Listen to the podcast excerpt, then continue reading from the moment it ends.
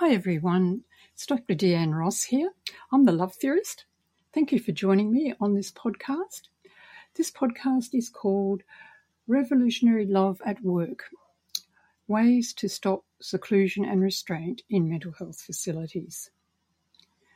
This is a very full on, intense topic and can have quite unexpected, perhaps, impacts on people listening and we have a range of people who may be listening to this podcast, and I ask you, therefore, to really take care of yourself. And if you're finding what I'm saying too affecting, too triggering, please uh, perhaps take a break, find someone to talk with. Um, this is not about um, adding to anybody's distress. This is hopefully uh, a podcast after two related ones on seclusion and restraint where I painted some of the picture of how I understand the issue as a, a deep ethical wrong in our society. This this has a more hopeful flavour, even though I still talk about some quite distressing things. So if you could just bear that in mind and look after yourself, that would be really good. So the idea of revolutionary love is at the heart of what I am looking to do, which is to build a theory of love. And love is revolutionary when it when it is used to reduce, change, resist any type of violence, any type of lovelessness, and any type of injustice that we may be involved in in our life or work. I'm particularly, for now, in this podcast, talking around a work based environment of mental health systems where I've had some practice experience myself and the issue of seclusion and restraint as the most disturbing example of violence in the name of care that I've been involved with in my professional career as a social worker. So, revolutionary love at work can involve many things. Um, it's, it's, not that it's a really narrow pathway, and just some people, for example, just social workers, know how to be revolutionary love um, and to practice it in the workplace. And it has many dimensions. And today I'm just hoping to give you some examples of what's already happening in mental health workplaces that I consider to be revolutionary love. Um, and it does help us be hopeful and also creates this wide path of what any one of us can do, whether we're in a mental health facility, working, trying to help people um, on their way through complex mental health issues with no coercion.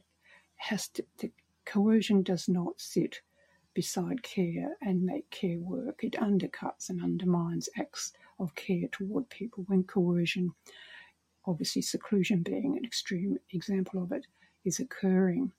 So, revolutionary love is non coercive care in mental health systems. It's trauma informed care, it's gentle, loving, kind, really respecting and supporting a person to feel empowered even in the most disempowering situations, helping people maintain their dignity and regard and for all of that to be possible. And this is these ideas of how we want to be with people in the client or patient role are what many professionals in the helping space um, are trained how to do. So it becomes a particularly heartbreaking situation to find ourselves, and I certainly have found myself, in circumstances where I am acting in coercive ways with legal force behind me toward people who are really distressed and have a mental health condition and are being forced to have treatment against their wishes. So it's a really big topic. It's got a lot of implications and aspects.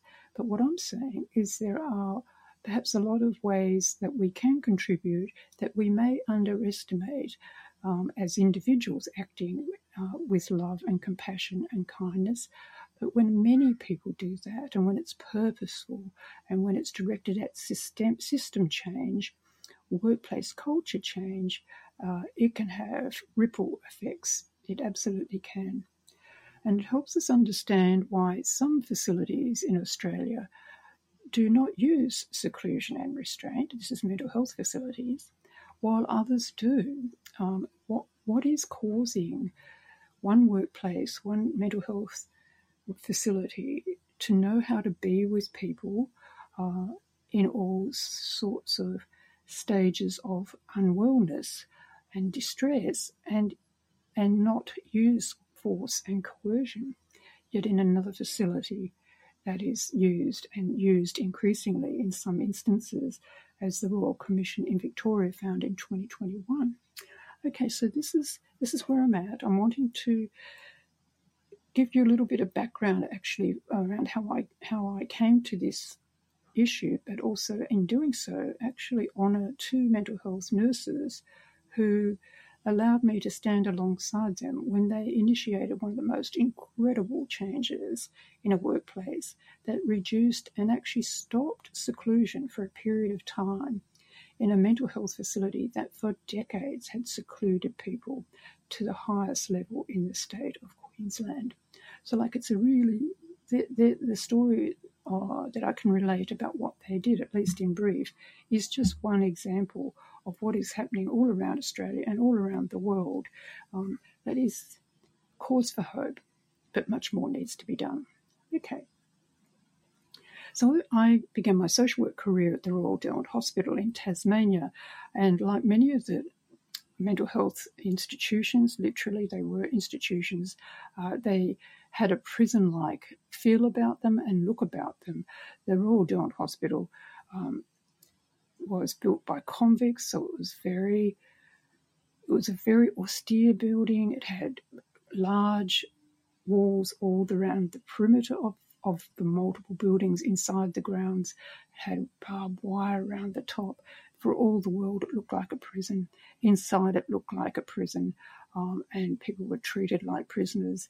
So, as a brand new social worker, um, never actually having been in a mental health facility of any sort, to actually go into such a devastatingly horrific and distressing place and witness so much suffering um, and so much coercion and control actually shaped my whole life thereafter um, and certainly left me feeling powerless in the short term, but coming forward and learning from many people along the way, uh, having a much better sense now how to support how we think about what can make a difference.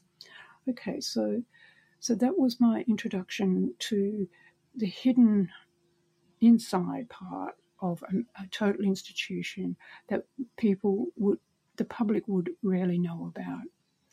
Uh, and as we know, over the more recent decades, the policy in the main has been a moving away from total institutions to community based care, with mental health facilities now predominantly being a ward in a general hospital. Some private hospitals also have mental health facilities, but it's the public hospitals, mental health facilities that have seclusion rooms and have authority under the Mental Health Act to force people into seclusion rooms under certain circumstances. Now, fast forward to about 15 years ago, I had the incredible privilege to stand alongside, as I was mentioning briefly a moment ago, two mental health nurses um, at the mental health facility that I was working at.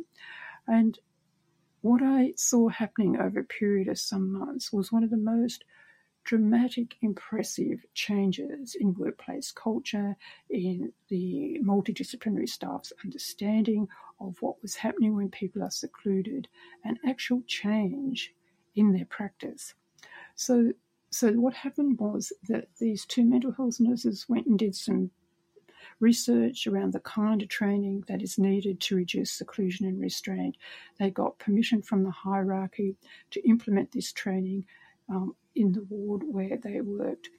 And one of the key things about it was that all the all the clinical staff had to be involved in the training, from the psychiatrist, the med- other medical staff, all the nursing staff, um, and the allied health staff.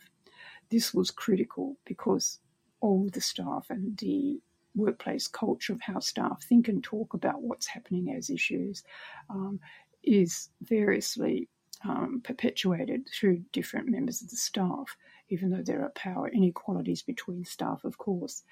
especially within such a heavily medical focus to, focus to this approach of responding to people with mental health issues.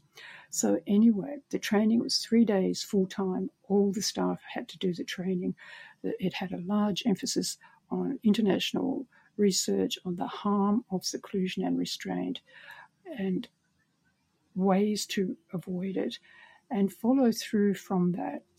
Um, looking at any event, even any seclusion event that happened, that the the mental health nurses would go and interview all the people involved, obviously the patient themselves, others, and the staff involved, try and understand what the precipitating factors were to the seclusion event, what was done to try and avoid it, and then how it felt and what people were thinking after it to try and avoid it happening in the future. So it had a really detailed kind of protocol, basically, of how to respond if there were seclusion events. There was also follow up training, a shorter one hour training to help support the shift in culture, the shift in clinical practice to avoid using seclusion and restraint.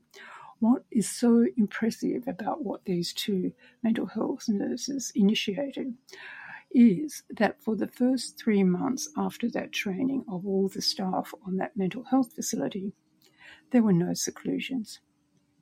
Like it's hard to, I say it and I still can't quite believe it, that it's a really complex ward. There are a range of people who are admitted from extreme, extreme um, depression and risk to self and others kind of presentations of people to people who, you know, who just need a quiet place to catch their breath with life, just very complex ward dynamics that for the first time in the history of that facility that there were no seclusions was an absolute affirmation of the value of the training, the value of supporting staff, giving them tools to think about what is happening in different ways and how to respond differently, and giving them permission uh, to act differently.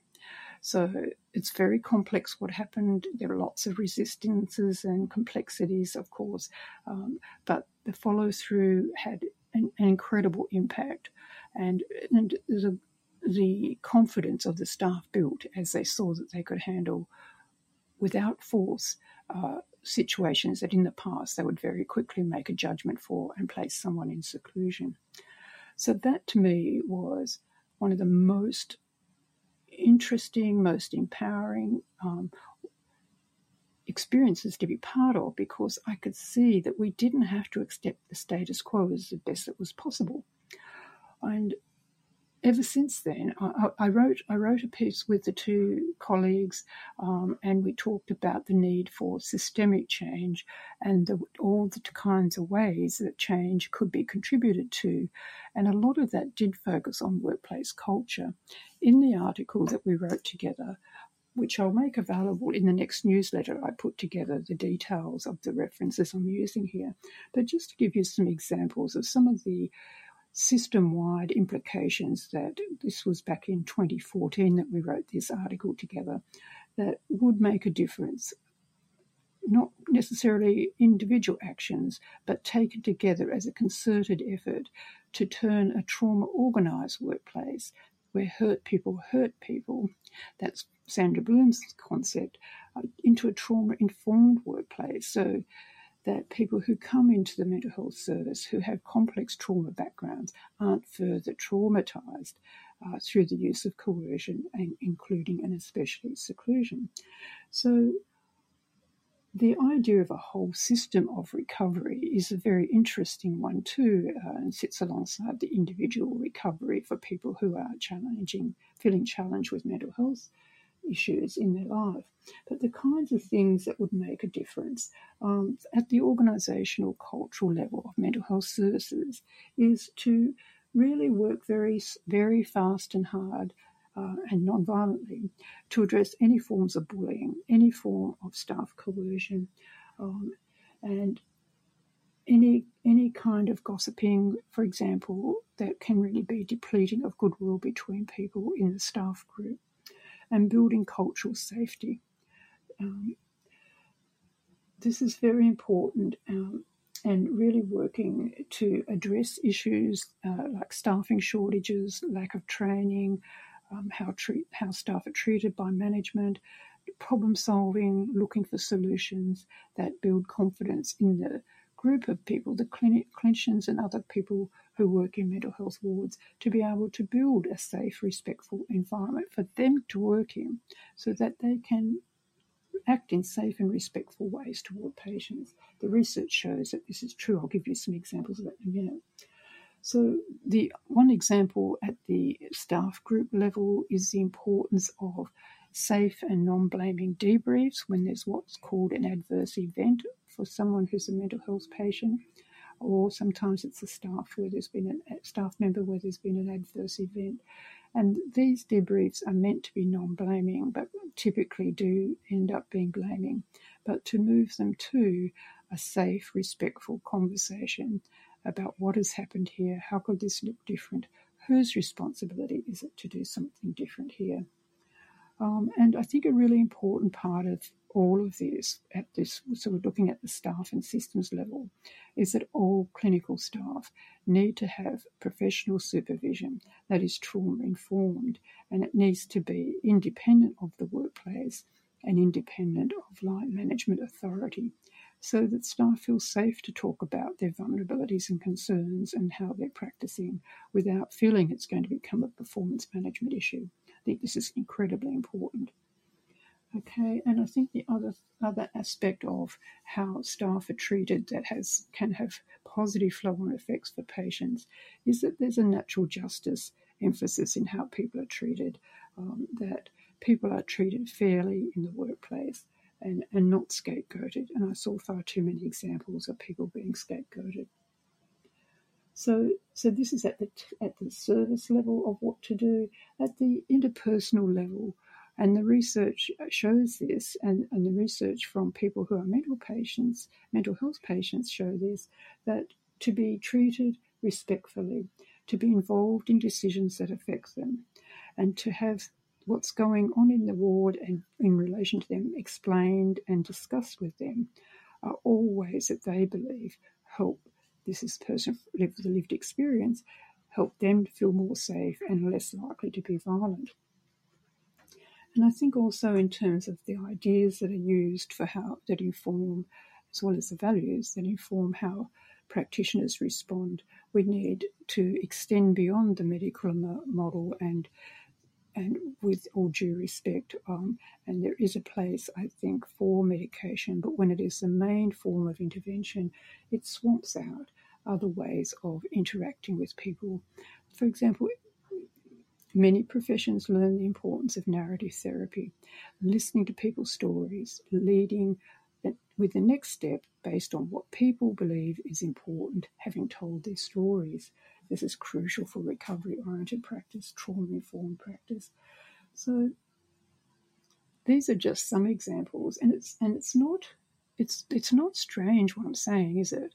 And part of part of what can be really healing for a person in a mental health patient role is to be treated as an equal, as someone who knows what's happening to themselves and their body and in their lives, and to be included in discussions and matters that affect them as an equal party.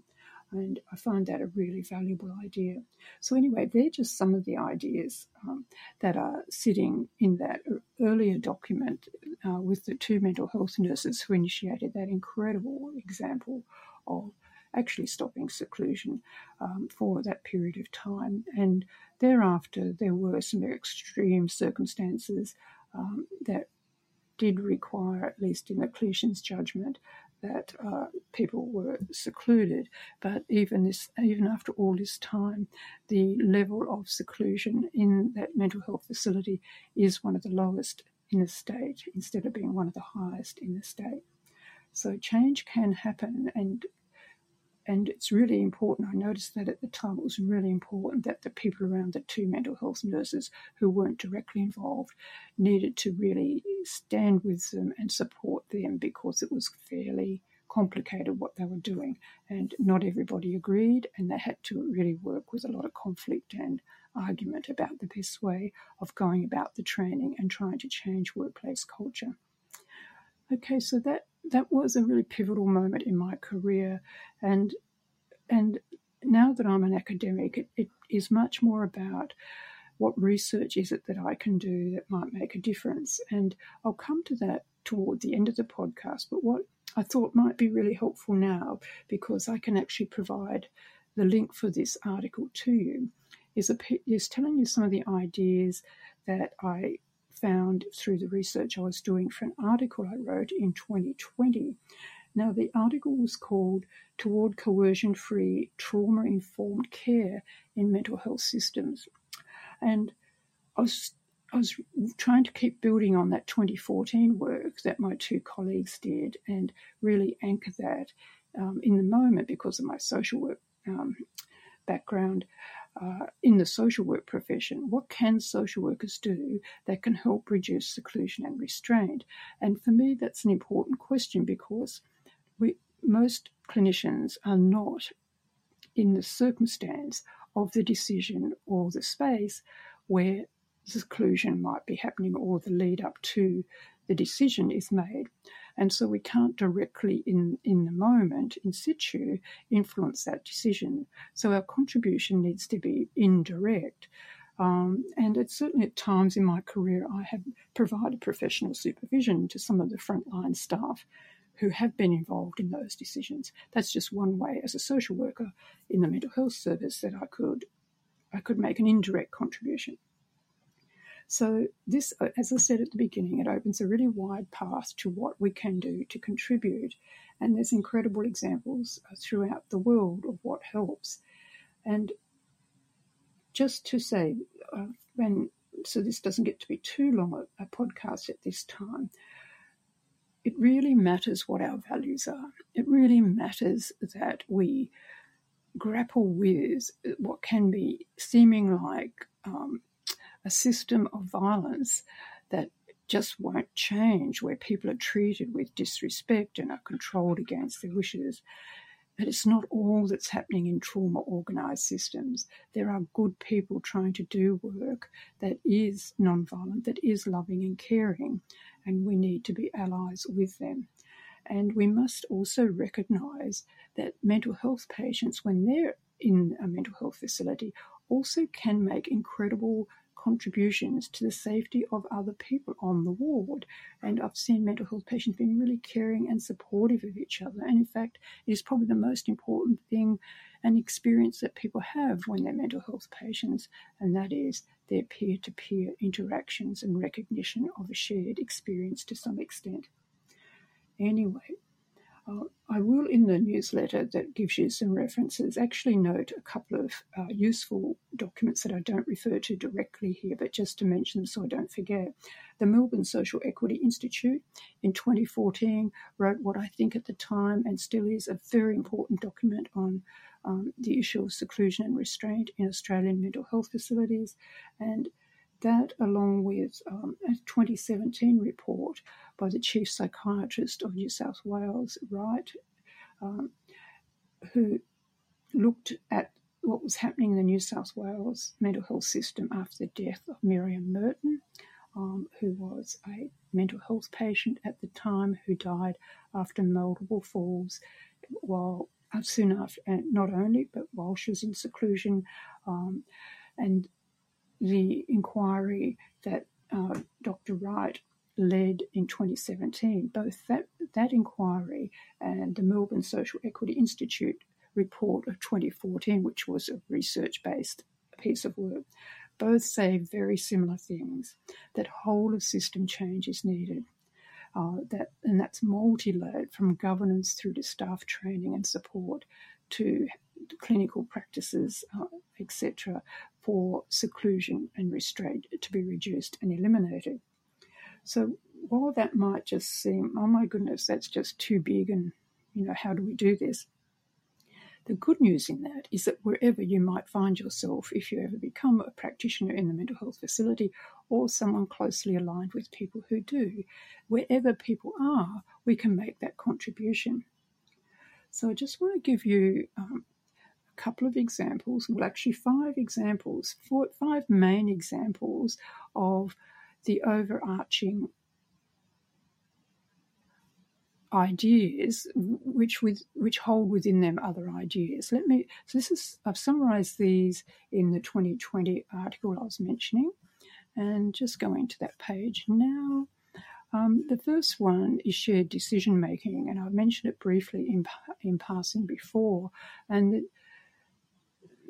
there, there is international research on this, and it's exactly as it sounds that historically and certainly when I started in the mental health services, people who were in mental health facilities were not seen to have any capacity to make a decision and it weren't allowed to vote and, and a whole range of their human rights, including freedom to move, were taken from them.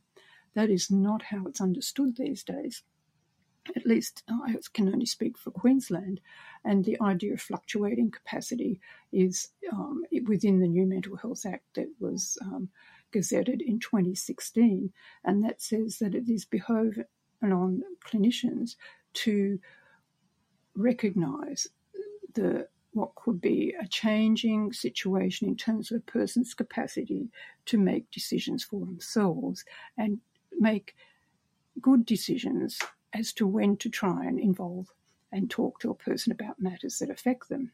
And so I think that's really important. And so the onus comes back onto clinical staff to, to be proactive, to find a good time, a good way to engage a person in matters that affect them.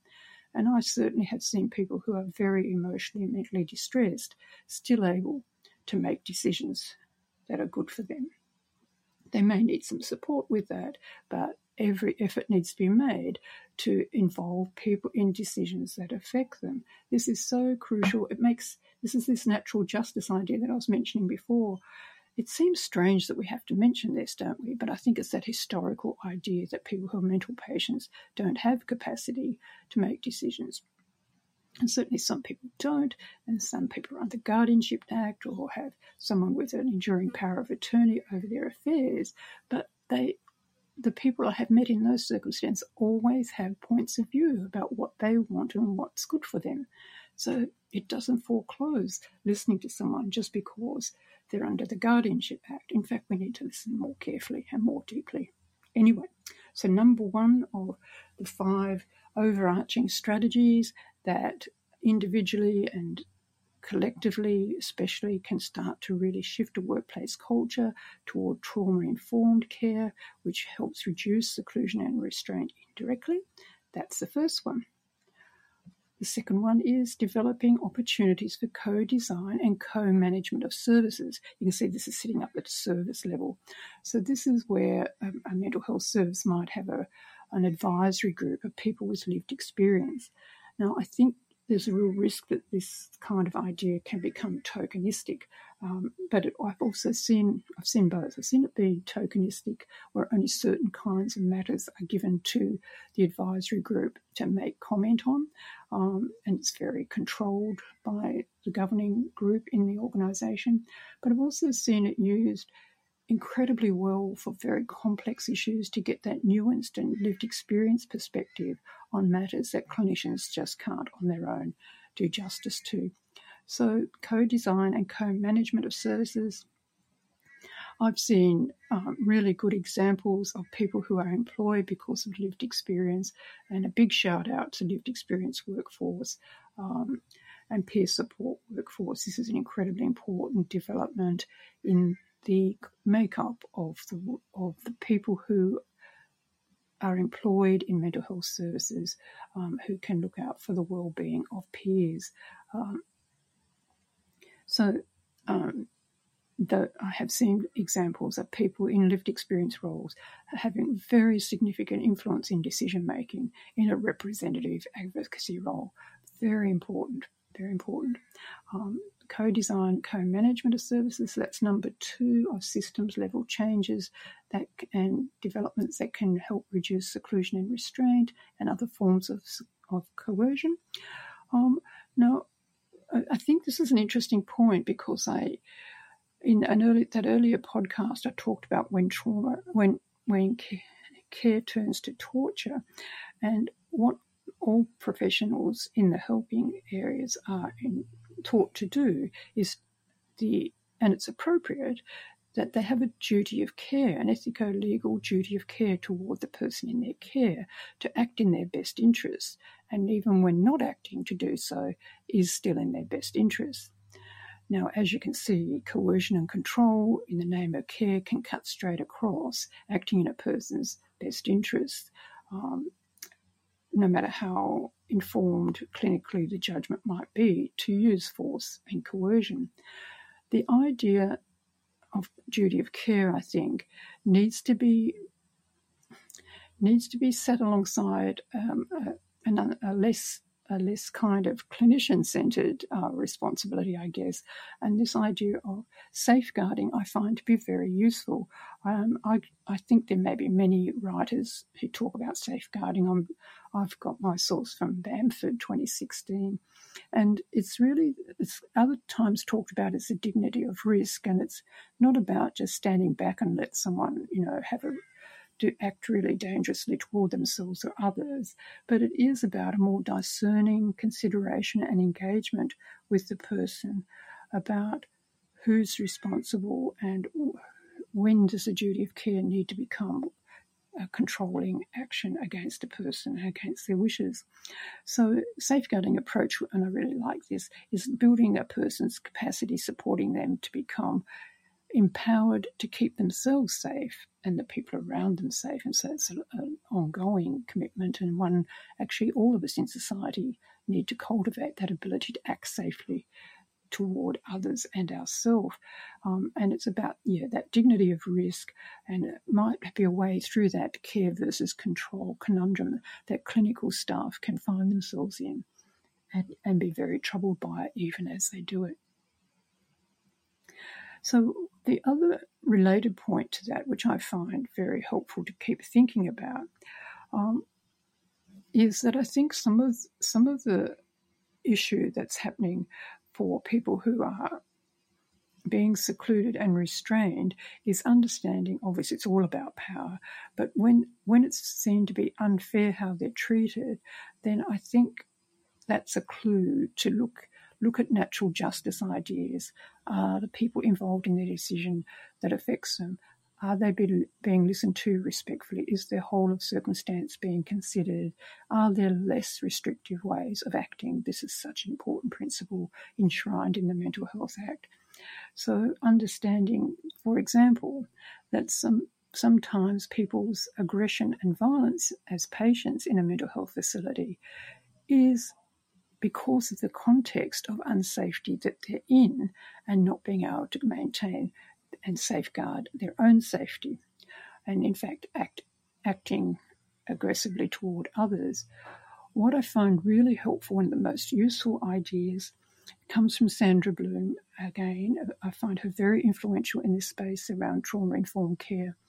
And she says that violence needs to be understood systemically it's if we only focus on how the mental health patient is acting and they're violent and therefore they get put in seclusion and they're the problem and then everything's fine, that is so naive and so dangerous. And um, that's why we keep repeating the trauma causing um, aspects of organisations, especially mental health facilities. So she says that there are different levels of responsibility, and the most responsible person under the Mental Health Act for the safety of patients is the chief psychiatrist. That is the role of the chief psychiatrist in every state, patient safety. And from the health minister to the chief psychiatrist, through all the levels of the hierarchy, to the managers, to the clinicians on the floor of the ward, to the patients and other patients around them who may be able to help influence someone who's becoming very distressed and likely to become aggressive or threatening to themselves or others. And so, what Bloom says is that there's a cascading failures of responsibility that kind of come through, percolate through what looks like everyday mundane running of an organization and upholding of policies. And the, the most powerless person in the whole layering of what a mental health system about, is about is the mental health patient, especially one who is not willing to seek guidance or be controlled through verbal directions of mental health staff. And I find that really helpful for being clear about who needs to be involved in the change efforts um, to bring about a safer, more respectful, and natural justice oriented system. Um, so, what we one of the implications of that is that patient violence can be understood as a as a, an expression of the violence within the system. It's not to excuse it, no violence is okay, but we can't only look at what the patient is doing to understand what's going on here. Anyway, that's number three in terms of the five overarching service level strategies that can help reduce seclusion and restraint. The next one, and there's been some interesting research done in Australia on this and elsewhere, is supporting the creation of safe wards. And it seems really, I think, strange to think that this is new research that about how to make wards safe for staff and patients. But that's what's happening. And what I find really amazing. And the research is still relatively new on this. Um, but the there were in 2017, Fletcher and colleagues actually did some research around safe wards and looked at what happened after they got each ward facility to institute some changes. And they looked at 13 inpatient facilities. This was in Victoria. They found a 36% reduction in the use of seclusion rates compared to non-participating wards. So now what now that's that's encouraging. You know what is so I guess not surprising, but it's so it's so um oh, gosh, perplexing, I guess is the word when I think about what's the word here? Yeah, perplexing. This is what actually helps to create safe wards clear mutual expectations between the service users and staff, soft words, soft voice, soft eyes, de escalation or knowing how to help someone calm if they've become very agitated or distressed, positive words, being careful how bad news is conveyed to a person, know each other, that is, the staff member and the patient, have mutual help meetings, have calm down methods, give reassurance, plan with the person for their discharge. There is nothing in what I have just said that is strange or new that doesn't actually happen, at least to some extent. So, what we're talking about is a more consistent, service wide ways of practicing that are non violent, loving, and gentle in partnership with the patient, the mental health patient. So, I find that really hopeful. and what was perplexing to me is, oh my, with the good hearted people who do their education intending to make a difference to people working in mental health facilities and often acting in ways that actually make things worse for the person who's seeking or being forced to seek care for their mental health situation. So, but at the same time, it's hopeful because if you're ever in a mental health facility, you can talk with soft words. You can be kind and gentle and respectful and listen to the person and make sure that they understand how to keep themselves safe if things start getting intense and um, chaotic on the ward. We can do this. Supporting the creation of safe wards. Point number four of the five system level practices that can really start to reduce seclusion and restraint. Number five is the organising of training for all staff to eliminate seclusion and restraint. And of course, I gave that incredible example of colleagues that I knew. Um, and the the the international best practice research that my colleagues used was road, called Roadmap to Seclusion and Restraint Free, Free Mental Health Services Training Manual, and it's by um, an organisation in a minute, I'll just use their capital letters SAMHSA um, 2018. And in the newsletter that I'll create shortly, I'll put that reference for you as well. Okay, and um, so they're the five hospital based systems level overarching strategies within which other practices can happen that can support the reduction of seclusion and restraint. Very consistent with what those two reports, the one from the Melbourne Social Equity Institute of 2014 and the one from the inquiry in New South Wales by Wright in 2017, very very consistent with that. It probably doesn't pick up enough on the responsibility of managers and people in governance parts of services to really walk the talk of non-violence and respect and regard for their people um, working for them. I think more could be said about that. Just one other point that I'd like to make uh, as to what is really important, and of course, I've mentioned in passing that least restrictive practice is one of the most important principles that whenever there's an option to act with less coercion and less force um, and less use of seclusion, then it's, it's ethically and legally beholding on practitioners to do that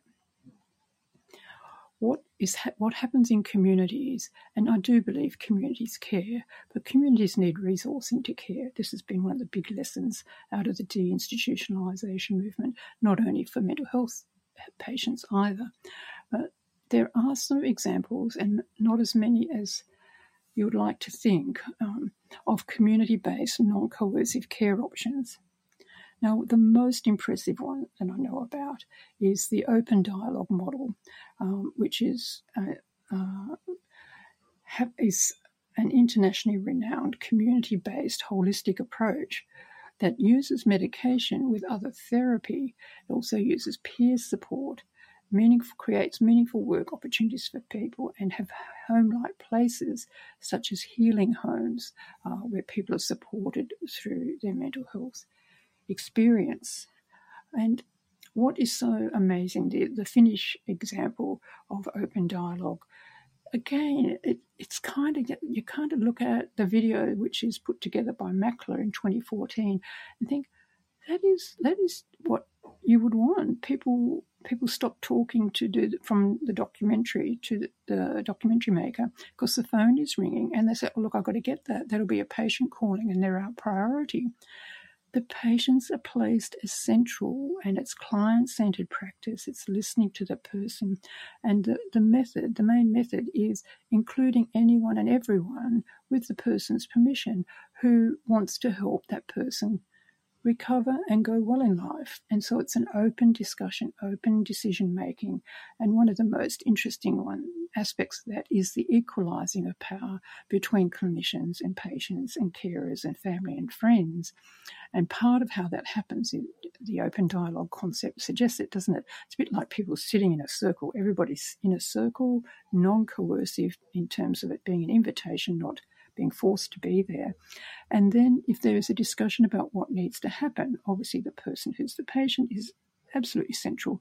But what also happens is that the clinicians, if they um, have a different point of view from each other or not sure what to do, they openly share that in front of the patient and family. So everybody gets to contribute in the co creation of a way forward, but particularly centering on the person in the patient role. I think the whole issue of power and how power is used is at the heart of the issue of seclusion, and that's that's not that's so obvious it hardly needs saying. But why I'm saying it here is because the open dialogue method deliberately looks to equalise power, build mutual respect, work with the code, co-design, co-decision making, um, shared decision making.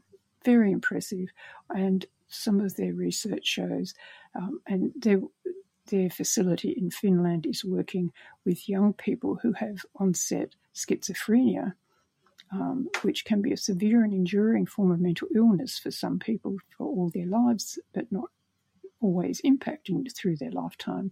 But what they found is an 85% recovery rate for people with a first experience of psychosis. These are young people, and at the point of contact with them was their first experience of a psychotic episode from schizophrenia, and the way that they were responded to actually was so successful, they didn't go on to have further episodes. So I, I just find that really inspiring. What what it kind of leaves us with to some extent is is the thought, well, is you know that if it's in the mental health facility where so much of the coercion and control and obviously seclusion is occurring, what what can we do there um, in the moment of that seclusion issue seeming to be about to happen for somebody? Another really impressive example, and this will be the last one I'll, I'll share with you today anyway, is is called extended care, the extended care model, and it was developed by a really impressive another mental health nurse, this time in the UK, called and a person called Roland Dix. There's a really cool video that they've created for educational purposes. I'll put that in the newsletter as well for you. Um, and this idea of extended care really turns on its head what what is needed at that critical point when someone becomes very distressed or very aggressive in a mental health facility. So, so what what there's, there's a lot to it, but that, and they also had legislation change to support how seclusion was defined, and the key part in the legislation was that seclusion no longer involved placing someone against their wishes in a locked room on their own from which they could not leave. That's that's kind of at the heart of what seclusion usually means. And as you what what happened is they were able to influence legis- the mental health legislation to enact this extended care model where if someone becomes distressed or aggressive, men- mental health trained staff engage the person so, and that can be that they need to hold them, but it's not it's not placing them against their will forcibly on the ground and holding them down. It's absolutely not like that. It's actually it's um, non-violent practice at best. At its best, uh, it's you know so it's actually stopping aggressive actions, holding the person firmly, talking with them all the time, explaining them their rights, explaining what they're doing. I'm going to hold your arms here in this position. So can you walk with us and tell us what's happening while we go into this room, which is just, is like a, a fairly ordinary lounge room kind of place. It's definitely not a seclusion room and people sit together on the couch, still holding the person quite firmly, talking with them all the time, and come to have a situation of looking for that opportunity to release those holds that they uh, have on the person, explaining to the person what they need to do to actually have their arms released and and so on. And it, it's really impressive. It's really impressive to see the minimal use of physical force, the maximum use of engagement and respect and care toward the person, the staying with them, the not leaving them till they're calm and composed and can say what would be best for them.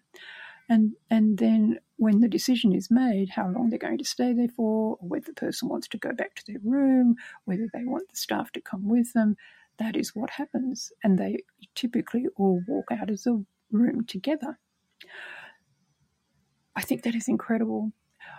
I think it really works with that nonviolent principle of using only only the minimum amount of force needed to neutralize the violence that might be happening or the aggression that might be happening, and no more than that. It is not used as punishment, it is not used to break someone's spirit. And I just think it has so much potential. And I just am again perplexed why we aren't using that here in Australia and all around the world. It's one of the most incredible um, changes in that immediate practice of what happens when someone is being forced to be secluded. So that's the extended care model. You might want to look it up. I just find that really hopeful. Okay, so bit of a full-on session again today, and um, I just wonder what might what might be the most um, pertinent way to finish this session. And I think you know, if you're never sure, if you're in a circumstance and you become worried for someone who may need mental health treatment, please please stay connected with them as much as you can and please give them as much information about their rights including their right to a support person under the mental health act who can be involved in all the decisions with them. Um, it's it's just often too hard for people to be left to their own devices in complex mental health facilities when big decisions are being made about them. And sometimes people are so heavily medicated they need someone who really knows and loves them to be right beside them not also adding to the control, but just being with them um, makes such a difference. And I don't think we should ever stand still for a moment um, for any situation where a person who is distressed is placed on their own in a space and locked up and left. I think that is a really cruel and inhumane thing to do to somebody. If you know that that's happening to somebody, please, please try and make connection with them and look to help them survive that and not ever have that experience again. And on my closing comment, I just wanted to say that I'm currently involved in a very small piece of research, um, but uh, it may may make a contribution. That's my hope. And with some colleagues at my uni, we're looking at how to create a, an app that has multiple resources and supports and um, exemplar videos that could help people who may have previously been secluded in a mental health facility who might be at risk in the future of it, or, and family and friends and clinicians to consider the, the range of factors that can contribute to someone being secluded and what can happen, what, what, can, what the person with the app can do um, by using those resources um, and understanding the system, knowing how to negotiate in those really complex times. So we're looking to create an app, and um, one of the most important stakeholder groups we're accessing uh, at the moment are people who have had, lived experience of being secluded. Find out what they think really could work on that app. Um, so just so you know, I'm doing that little bit of research. Maybe we could talk about it another time. Um, but hopefully that gives some hope that there are people who care, people who are trying to change this circumstance. And the most important thing is always to be with people who might be having these kinds of coercive experiences and to believe in them, listen to them, have hope for them when they maybe don't have hope for themselves. This is at the heart of what revolutionary love looks like at work in any workplace, but particularly in mental health places where people may be secluded. All right. Hey, thank you. Thank you for listening to this podcast, and I hope you're feeling okay this end of all of that. And please reach out to somebody if you're finding that was quite intense. I'm really open to your comments as well. Thank you so much. Bye now.